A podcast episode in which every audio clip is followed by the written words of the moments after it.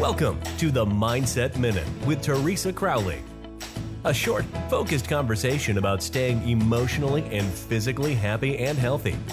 Now, here is Teresa. Thank you so much for joining me on the Mindset Minute today. I'm Teresa Crowley.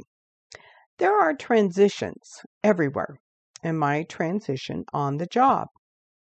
When thinking about the changes that we go through on the job, we need to plan, we need to organize, and implement the changes in our routine. It is always a little bit difficult, but the ability to roll with the circumstance will help you in the long run. It is the one who can adapt that will be successful. Change is said to be constant, so the more that we learn to adapt to change, the plan will the better that we will be. That is the Mindset Minute today. Thank you for joining me, and I hope you do join us again soon.